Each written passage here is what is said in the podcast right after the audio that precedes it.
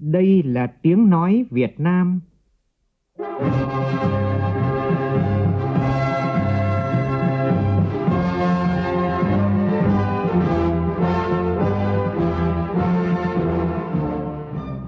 là tiếng nói Việt Nam, phát thanh từ Hà Nội, thủ đô nước Cộng hòa xã hội chủ nghĩa Việt Nam.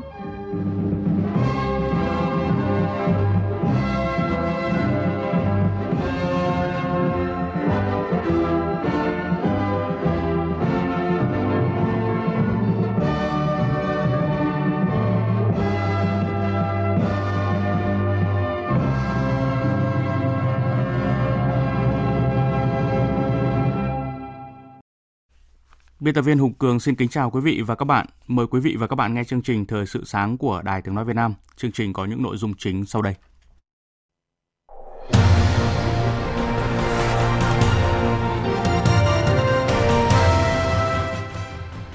Hôm nay, Ban chỉ đạo quốc gia phòng chống dịch COVID-19 trình Thủ tướng Chính phủ dự thảo chỉ thị mới trong phòng chống dịch. Bộ trưởng Bộ Nông nghiệp và Phát triển Nông thôn Nguyễn Xuân Cường sẽ kiểm tra thông quan hàng hóa nông sản ở một số cửa khẩu trên địa bàn tỉnh Lạng Sơn. Cả nước có gần 8 triệu người khuyết tật và đa phần trong số họ đang gặp nhiều khó khăn trong đại dịch Covid-19, cần sự sẻ chia và giúp đỡ. Cái mùa dịch này thì dường như là đứng không có một cái đơn hàng nào phố có thể xem xét quan tâm đặc biệt hơn tạo điều kiện hỗ trợ việc làm cho người khuyết tật. Trong phần tin thế giới, Tổng thống Mỹ Donald Trump vẫn công bố kế hoạch mở cửa trở lại nền kinh tế Mỹ cho dù quốc gia này đang ghi nhận số ca mắc và tử vong do Covid-19 ở mức kỷ lục. Trong khi đó, Trung Quốc quyết định thông qua các chính sách tiền tệ thận trọng, linh hoạt để phục hồi nền kinh tế. Trong bước tiếp theo, Trung Quốc sẽ thông qua các chính sách thận trọng nhằm hạn chế rủi ro một cách tối đa và phù hợp với những thay đổi của tình hình. Trong chương trình còn có bài viết nhan đề Tổ chức kỳ thi Trung học phổ thông quốc gia năm 2020 cần thận trọng và công bằng.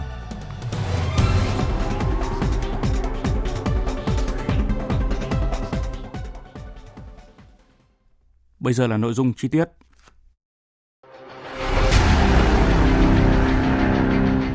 Đẩy lùi Covid-19, bảo vệ mình là bảo vệ cộng đồng. Thưa quý vị, sau 2 tuần thực hiện giãn cách xã hội theo chỉ thị 16 của Thủ tướng Chính phủ, nước ta đã kiểm soát tốt dịch bệnh COVID-19, tốc độ gia tăng dịch bệnh chậm lại với số ca mắc chỉ bằng 40% so với 2 tuần trước khi thực hiện chỉ thị. Hôm nay, Ban chỉ đạo quốc gia chống dịch COVID-19 sẽ trình Thủ tướng Chính phủ dự thảo chỉ thị mới để quyết định ban hành. Trước đó, tại cuộc họp trực tuyến chiều qua, Phó Thủ tướng Vũ Đức Đam nêu rõ. Bước đầu chúng ta hình thành được hệ thống để xếp hạng nguy cơ trên cấp độ từng tỉnh, thành phố. Nhưng chúng ta phải tham gia cập nhật vào để thứ nhất là cái đánh giá nó chính xác hơn. Nhưng mà thứ hai quan trọng là phải xuống đến mức sâu hơn. Tức là đánh giá là đến cấp huyện và sâu hơn nữa là đến cấp xã, phường, thậm chí sâu hơn nữa là đến cấp thôn, xóm để sao cho chúng ta không phải thực hiện các biện pháp mạnh một cách cứng nhắc trên quy mô rộng hơn mức cần thiết. Thông tin cập nhật đến thời điểm này thì số ca mắc COVID ở nước ta vẫn là 268 trường hợp. Và hôm qua tiếp tục có 21 bệnh nhân được chữa khỏi bệnh và xuất viện. Những người này sẽ tiếp tục thực hiện cách ly tại nhà thêm 14 ngày. Về thông tin bệnh nhân số 22 người Anh sau khi xét nghiệm âm tính xuất viện rồi lại có kết quả dương tính trở lại. Tối qua bác sĩ Lê Đức Nhân, giám đốc bệnh viện Đà Nẵng cho biết kết quả xét nghiệm mới nhất của bệnh nhân này đã âm tính với COVID-19. Liên quan đến lĩnh vực giáo dục, Ủy ban nhân dân thành phố Hà Nội đã phê duyệt kế hoạch tuyển sinh vào lớp 10 trung học phổ thông năm 2020.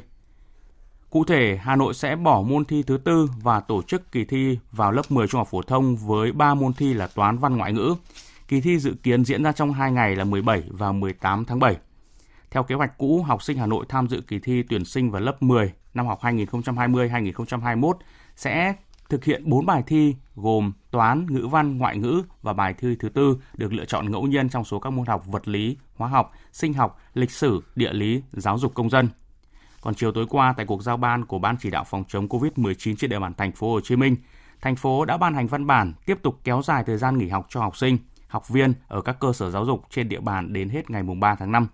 Đồng thời thành phố cũng kiến nghị Bộ Giáo dục Đào tạo điều chỉnh một số nội dung liên quan đến kế hoạch học năm học mới. Thưa quý vị, ngày hôm qua, các cơ quan chức năng Việt Nam đã phối hợp với Đại sứ quán Italia tại Hà Nội và công ty Eni của Italia đưa các công dân Italia đang bị mắc kẹt tại Việt Nam do ảnh hưởng của dịch COVID-19 về nước. Tin như sau. Máy bay đã hạ cánh an toàn tại sân bay quốc tế Đà Nẵng vào dạng sáng nay.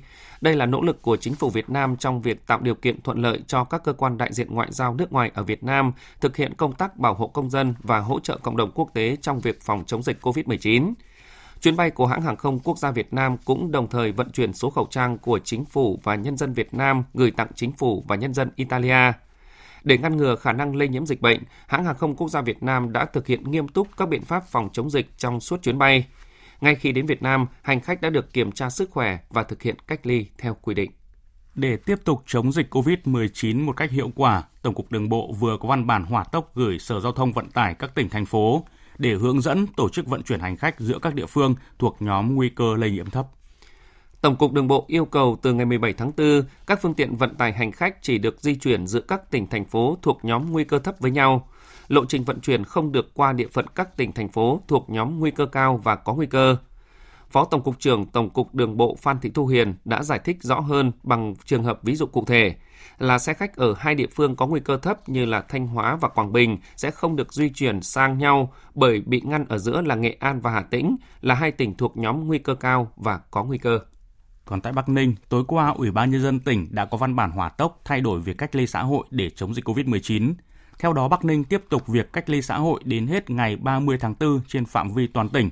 Trước đó thì Bắc Ninh chỉ quyết định cách ly đến hết ngày 22 tháng 4. Thưa quý vị, không lâu sau khi ra đời tại thành phố Hồ Chí Minh, cây ATM gạo đã tạo thành làn sóng mạnh mẽ lan tỏa khắp cả nước. Ngày càng có nhiều tổ chức cá nhân tham gia hoạt động ý nghĩa này nhằm chia sẻ khó khăn với những người nghèo trong mùa dịch. Phản ánh của nhóm phóng viên thường trú tại thành phố Hồ Chí Minh. Ngoài hai cây ATM gạo tại quận Tân Phú và huyện Bình Chánh, những ngày qua, người nghèo ở thành phố Hồ Chí Minh còn có một ATM gạo của trường Đại học Kinh tế Tài chính thành phố Hồ Chí Minh ở số 141 145 Điện Biên Phủ, phường 15, quận Bình Thạnh. ATM gạo ra đời từ sự chung tay đóng góp của giảng viên, cán bộ nhà trường và các mạnh thường quân. Tính đến nay, đã có gần 2.000 người nhận được sự hỗ trợ từ cây ATM gạo của trường Đại học Kinh tế Tài chính thành phố Hồ Chí Minh. Ông Nhan Cẩm Trí, Phó Hiệu trưởng Trường Đại học Kinh tế Tài chính Thành phố Hồ Chí Minh cho biết, thì cũng muốn giúp cho người dân ở những cái địa bàn khác á, khi người ta cũng xa cách có người ta không có tới được muốn cho cái sự lan tỏa này nó được nhiều hơn. Thì à, chúng tôi dự kiến là cây ATM này sẽ được di chuyển đến một cái địa điểm khác bắt đầu từ tuần sau. UF vẫn sẽ tiếp tục quyên góp cùng đồng hành với quận. Sau phát tại trường thì chúng tôi sẽ chuyển cái quyền đó về cho quận để quận quyết cây ATM nó đặt ở đâu còn tại tỉnh Bình Thuận, nối tiếp cây ATM gạo đầu tiên ở phường Mũi Né, thành phố Phan Thiết, ngày 17 tháng 4, tỉnh này lại có thêm hai cây ATM gạo đi vào hoạt động. Mỗi người được nhận 3 kg gạo một lần. Ông Lê Văn Phước, người dân ở phường Mũi Né, được nhận gạo xúc động nói. Nhận số gạo này để ăn qua mùa dịch Covid-19 cũng không biết nói gì hơn. Thì cũng cảm ơn tất cả cấp các ngành và nhà mạnh thượng quân.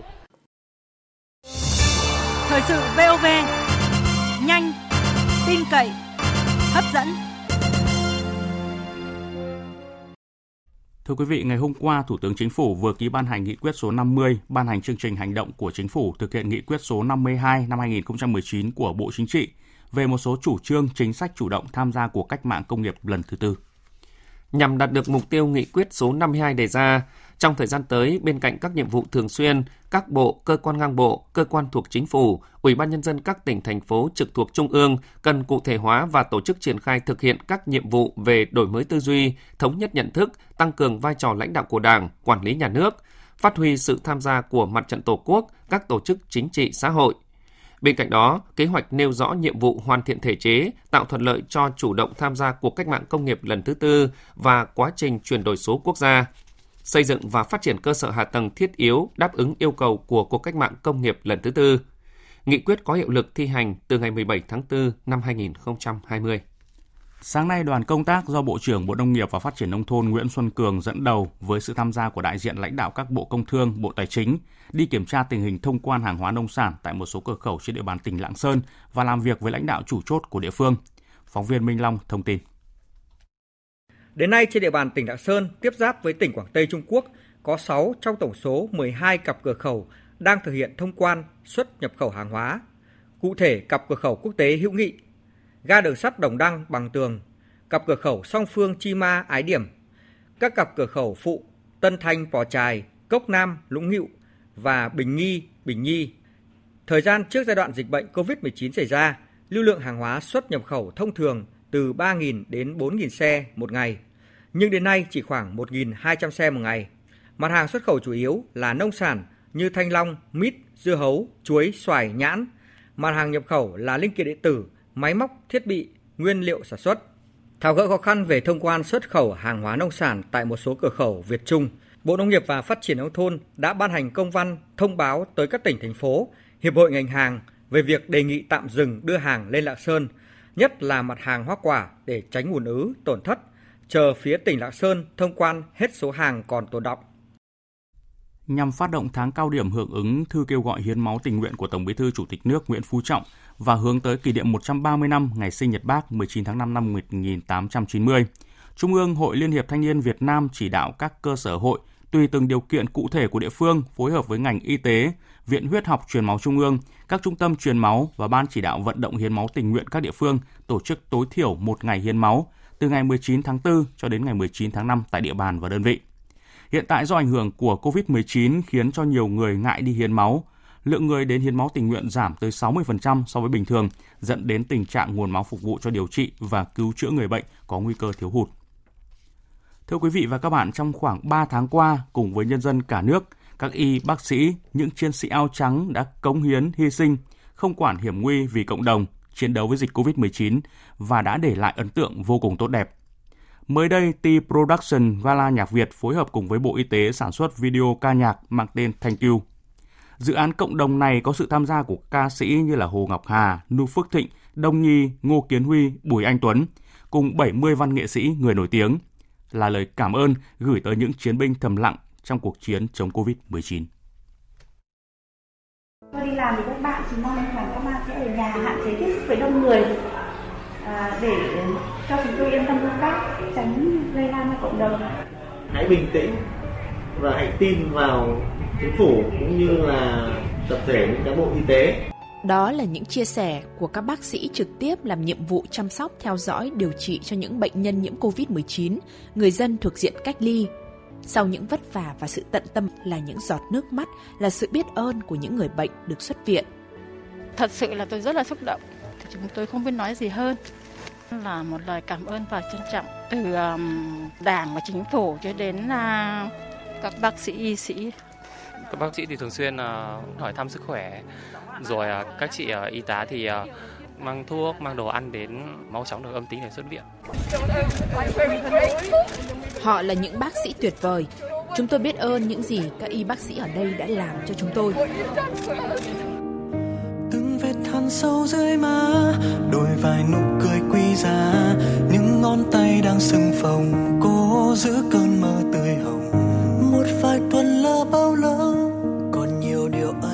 thay lời cho tất cả ca khúc Thank You là lời cảm ơn gửi đến những chiến binh thầm lặng trong cuộc chiến chống dịch bệnh hiện nay Cùng với lời ca và giai điệu là những hình ảnh, những thước phim thực tế về những con người đang công tác thầm lặng chiến đấu chống chọi với dịch Covid-19 trong suốt thời gian qua, càng khiến video ca nhạc thêm phần cảm động ý nghĩa. Họ chính là những người anh hùng vô cùng can đảm, thật vững tin và có nhiều bình an. Cảm ơn những chiến binh thầm lặng. Thank, Thank you.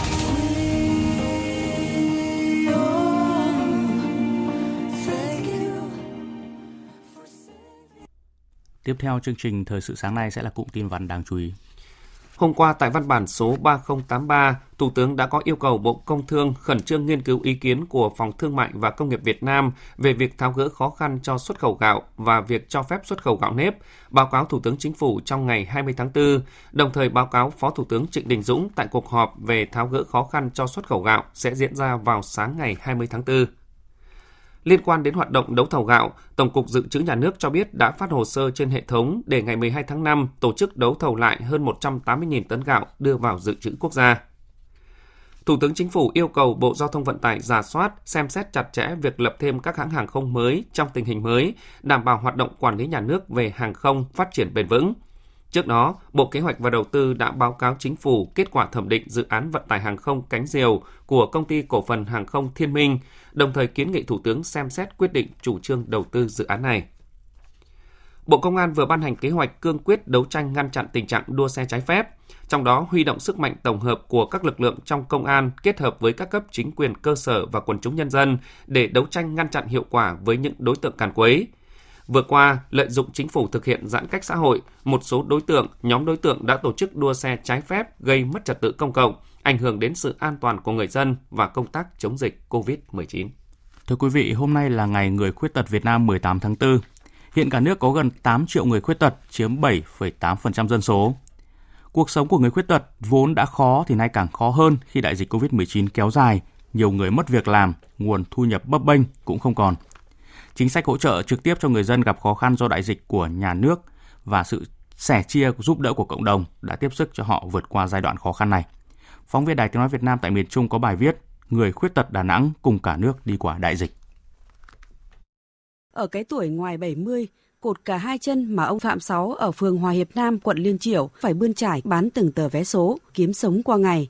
Vợ chồng ông có 5 người con mà hai đứa đã bị tật nguyền, con trai đầu 40 tuổi mắc bệnh tâm thần, còn cậu út 32 tuổi thì bị mù lòa, đau ốm liên miên.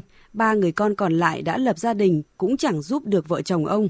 Hiện vợ chồng ông cùng hai người con tật nguyền ở trong căn nhà chật trội, sống nhờ tiền bán vé số dạo của ông và tiền bán vé chai hàng ngày của vợ, nên cứ thiếu trước hụt sau. Từ ngày thực hiện yêu cầu giãn cách xã hội đến nay, nguồn thu nhập ít ỏi ấy cũng không còn. Làm danh sách đưa lên nó đó, trường đang trong chờ đó, cũng mong nhà nước hỗ trợ gia đình khó khăn thứ ba người khuyết tật. Anh Trương Công Nghiêm, Chủ tịch Hội Khuyết tật thành phố Đà Nẵng và cũng là ông chủ công ty in ấn quảng cáo cho biết, hơn nửa tháng nay, công ty không nhận được đơn đặt hàng nào. Cả 8 nhân viên, trong đó có 6 người khuyết tật như anh rơi vào tình cảnh thất nghiệp. Cái mùa dịch này thì dường như là đứng không có một cái đơn hàng nào. Đối với các cái doanh nghiệp dành riêng cho người khuyết tật thì chúng tôi cũng mong rằng là thành phố có thể xem xét quan tâm đặc biệt hơn tạo điều kiện hỗ trợ việc làm cho người khuyết tật. Từ ngày thực hiện cách ly xã hội, nhiều người khuyết tật không còn việc làm, trong bộn bề khó khăn là vậy, nhưng theo anh Nguyễn Đăng Mùi ở đường Huỳnh Ngọc Huệ thì nhiều người khuyết tật ở Đà Nẵng ủng hộ chủ trương giãn cách xã hội, bảo vệ tốt sức khỏe cho mọi người. Khi gọi lệnh ngày tại giờ đó tháng ngủ tắm khổ lại chỉ thì mình cũng có được không tên hình chung của thế giới phải đi của mình mình đâu theo mình là tôi thấy mọi người hai họ một đồng lòng à rồi sống cái này là tỉnh sao? Rồi vậy thôi. Cũng mong sao cho nó sớm qua để được khôi phục cái kinh tế cho anh em có công việc làm chứ. Nhằm đảm bảo cuộc sống cho bà con, chính phủ đã ban hành nghị quyết về các biện pháp hỗ trợ trực tiếp cho người dân gặp khó khăn do đại dịch COVID-19. Cùng với các chính sách hỗ trợ của nhà nước, nhiều hoạt động thiện nguyện của các tổ chức cá nhân hảo tâm cũng hướng đến giúp đỡ người nghèo, nhóm người yếu thế. Những người khuyết tật cũng đón nhận được nhiều sự giúp đỡ sẻ chia yêu thương cùng cả nước đi qua đại dịch. Và tôi sống như đóa hoa này, tỏa ngát hương thơm cho đời.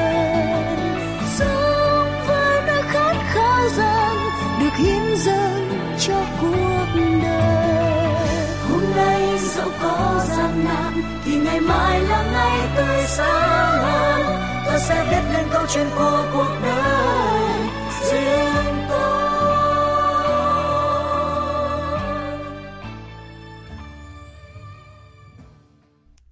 Mời quý vị nghe tiếp chương trình thời sự với phần tin thế giới. Theo thống kê trên trang worldometer.info, đến 22 giờ đêm qua giờ Việt Nam trên toàn thế giới có tổng cộng hơn 2 triệu 214.000 ca mắc COVID-19, trong đó có gần 149.000 ca tử vong. Mỹ là số là nước có số bệnh nhân và người tử vong cao nhất thế giới với hơn 680.000 ca nhiễm và hơn 34.700 ca tử vong. Trong vòng 24 giờ qua, nước Mỹ có 4.591 ca tử vong, con số cao nhất từ trước tới nay. Mặc dù vậy, Tổng thống Mỹ Donald Trump vẫn công bố kế hoạch mở cửa trở lại nền kinh tế Mỹ. Theo đó, việc mở cửa trở lại sẽ diễn ra theo từng giai đoạn với điều kiện tiên quyết là các bang cho thấy sự suy giảm của dịch bệnh. Italia ghi nhận thêm 575 ca tử vong vì dịch COVID-19, đồng thời số ca nhiễm mới tuy đã giảm nhưng vẫn ở mức cao trong gần 2 tuần qua, khiến giới chức y tế nước này tính đến việc phải thay đổi chiến lược phong tỏa. Phóng viên Quang Dũng, thường trú Đài Tiếng Nói Việt Nam tại khu vực Tây Âu, đưa tin. Giáo sư Gianni Zera của Viện Y học cấp cao Italia nhận định, hiện nay đa số các ca nhiễm mới tại Italia có thể là trong các hộ gia đình. Quan điểm này cũng được chuyên gia vật lý hạt nhân Paolo Brancini, người chuyên phân tích số liệu COVID-19 tại Italia chia sẻ. Theo ông Brancini, hiệu ứng của lệnh phong tỏa hơn một tháng qua tại Italia đã hết và Italia cần phải thay đổi chiến lược bằng cách đưa tất cả những người nhiễm bệnh đang cách ly tại nhà vào các trung tâm cách ly riêng biệt, tránh xa người thân. Đây là biện pháp đã được các nước châu Á thực hiện ngay từ đầu dịch và cũng đã được nước chịu tác động dịch COVID-19 lớn thứ hai tại châu Âu là Tây Ban Nha áp dụng trong nhiều tuần qua. Tại khu vực Đông Nam Á, ba quốc gia Indonesia, Philippines và Malaysia đều đang ghi nhận hơn 5.000 ca mắc. Còn Thái Lan cho biết sẽ mở cửa trở lại 23 cửa khẩu từ ngày hôm nay để công dân nước này ở các quốc gia láng giềng có thể trở về nhà. Về thông tin liên quan đến việc Trung Quốc điều chỉnh số liệu số ca mắc bệnh và tử vong do COVID-19, quan chức Tổ chức Y tế Thế giới cho biết tổ chức này nhận được các báo cáo của Trung Quốc về việc điều chỉnh số liệu và cho rằng việc này là để không sai sót các số ca tử vong ngoài sổ sách. Phát biểu trong cuộc họp báo thường nhật của Tổ chức Y tế Thế giới tại Geneva, Thụy Sĩ, chuyên gia dịch bệnh của tổ chức này, bà Maria Van Kerkhove cho biết. Um,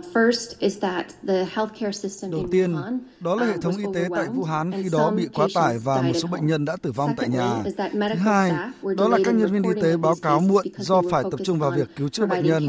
Tiếp theo, uh, đó là có rất nhiều địa điểm chữa trị đã được xây dựng, đặc biệt tại Vũ Hán, đó là các bệnh viện giã chiến tại các nhà thi đấu, trung tâm hội nghị. Trong hoàn cảnh đó, việc báo um, cáo không được thực hiện đầy đủ, nên giờ Trung Quốc bổ sung. Cũng liên quan đến Trung Quốc, dưới sự chủ trì của Tổng Bí thư Chủ tịch nước Trung Quốc Tập Cận Bình, ngày hôm qua, Bộ Chính trị, Ban chấp hành Trung ương Đảng Cộng sản Trung Quốc đã tổ chức cuộc họp nhằm đưa ra các quyết sách mang tính vĩ mô đối với nền kinh tế lớn thứ hai thế giới. Tại cuộc họp, các nhà lãnh đạo Trung Quốc đã quyết định sẽ thông qua các chính sách tiền tệ thận trọng, linh hoạt và chính sách tài chính tiên phong hoạt động hiệu quả để bù đắp cho những thiệt hại do đại dịch viêm đường hô hấp cấp COVID-19 gây ra. Theo đó, chính phủ sẽ triển khai các biện pháp như giảm lãi suất, giảm tỷ lệ dự trữ bắt buộc và tái cho vay nhằm hỗ trợ nền kinh tế, nhất là các doanh nghiệp vừa và nhỏ. Ông Mao Thịnh Dũng, người phát ngôn của Tổng cục Thống kê Quốc gia Trung Quốc cho biết. Chúng ta nên có cách nhìn toàn diện và khách quan về tăng trưởng kinh tế trong quý 1. Chúng ta không thể so sánh sự tăng trưởng kinh tế trong năm nay với những năm trước bởi đại dịch COVID-19 xuất hiện đã gây ảnh hưởng lớn đến tăng trưởng kinh tế. Trong bước tiếp theo, Trung Quốc sẽ thông qua các chính sách thận trọng nhằm hạn chế rủi ro một cách tối đa và phù hợp với những thay đổi của tình hình. Chúng tôi hy vọng nền kinh tế sẽ phục hồi, cải thiện và phát triển tích cực kể từ tháng 3 năm nay.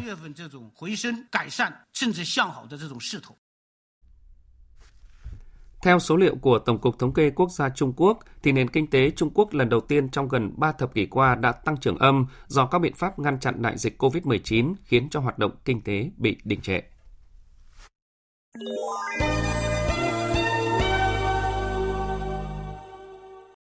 Mời quý vị nghe tiếp chương trình Thời sự sáng của Đài Tiếng Nói Việt Nam. Thưa quý vị và các bạn, những ngày này hàng trăm nghìn học sinh lớp 12 và phụ huynh của các em có tâm trạng như là ngồi trên đống lửa. Bởi thời gian cứ trôi đi mà dịch bệnh COVID-19 thì vẫn còn diễn biến phức tạp. Học sinh chưa thể đến trường và phương án cuối cho kỳ thi Trung học phổ thông quốc gia năm nay vẫn chưa thể quyết. Điều mong mỏi lớn nhất của học sinh và phụ huynh học sinh là Bộ Giáo dục và Đào tạo cần lựa chọn việc tổ chức kỳ thi một cách thận trọng, phù hợp với bối cảnh thực tế và đảm bảo sự công bằng. Bài viết của biên tập viên Mai Hồng đề cập nội dung này. Bộ Giáo dục và Đào tạo vừa mới trình chính phủ phương án thi Trung học phổ thông quốc gia năm nay, trong đó xem xét giảm số môn thi phù hợp. Đề thi cũng sẽ giảm nhẹ theo yêu cầu. Theo tính toán của Bộ, nếu dịch bệnh được kiểm soát, học sinh có thể đi học trước ngày 15 tháng 6, thì kỳ thi Trung học phổ thông quốc gia vẫn có thể được tổ chức vào các ngày từ mùng 8 đến 11 tháng 8. Một kịch bản khác cũng được tính toán nếu dịch bệnh kéo dài, Bộ sẽ giao cho các địa phương xét tốt nghiệp trung học phổ thông. Như vậy là học sinh và phụ huynh học sinh vẫn phải chờ đợi một phương án cuối cùng. Năm nay do dịch bệnh COVID-19, học sinh đã phải trải qua gần 3 tháng tự học và học trực tuyến. Điều này ảnh hưởng không nhỏ tới chất lượng học tập và ôn luyện của các em.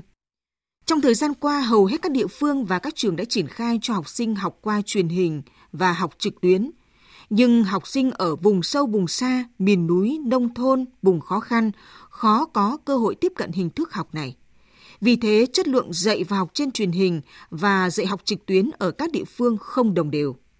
Nếu tổ chức kỳ thi trên bình diện quốc gia thì sẽ không công bằng với các học sinh ở những vùng này. Nhiều chuyên gia cho rằng nếu với mục đích chính kỳ thi là công nhận tốt nghiệp thì Bộ Giáo dục và Đào tạo nên bỏ kỳ thi năm nay vì tỷ lệ tốt nghiệp trung học phổ thông những năm gần đây rất cao, thường đạt hơn 94%, trong đó có tỉnh đạt tỷ lệ gần 100% như tỉnh Nam Định đạt 99,53%. Bộ Giáo dục và Đào tạo nên giao công tác xét tốt nghiệp cho các tỉnh thành và tuyển sinh cho các trường đại học.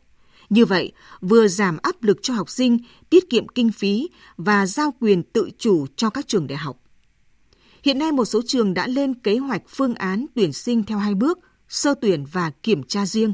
Trong đó, việc sơ tuyển dựa trên các kết quả học tập của học sinh như học bạ, chứng chỉ tiếng Anh. Sau bước sàng lọc này, thí sinh được chọn sẽ tiếp tục qua kỳ thi hoặc kiểm tra, phỏng vấn. Trước tình hình diễn biến phức tạp của dịch COVID-19, tại phiên họp thường kỳ chính phủ diễn ra đầu tháng 4 này, Thủ tướng yêu cầu Bộ Giáo dục và Đào tạo nghiên cứu đề xuất phương án phù hợp đối với thi Trung học phổ thông quốc gia năm nay. Đây là một bài toán khó, nhưng Bộ Giáo dục và Đào tạo cần sớm đưa ra lời giải phù hợp trên cơ sở những nghiên cứu thận trọng, đảm bảo sự công bằng cho học sinh ở tất cả các vùng miền trong cả nước. Có như thế, học sinh và phụ huynh học sinh mới có thể cất bớt đi một gánh lo.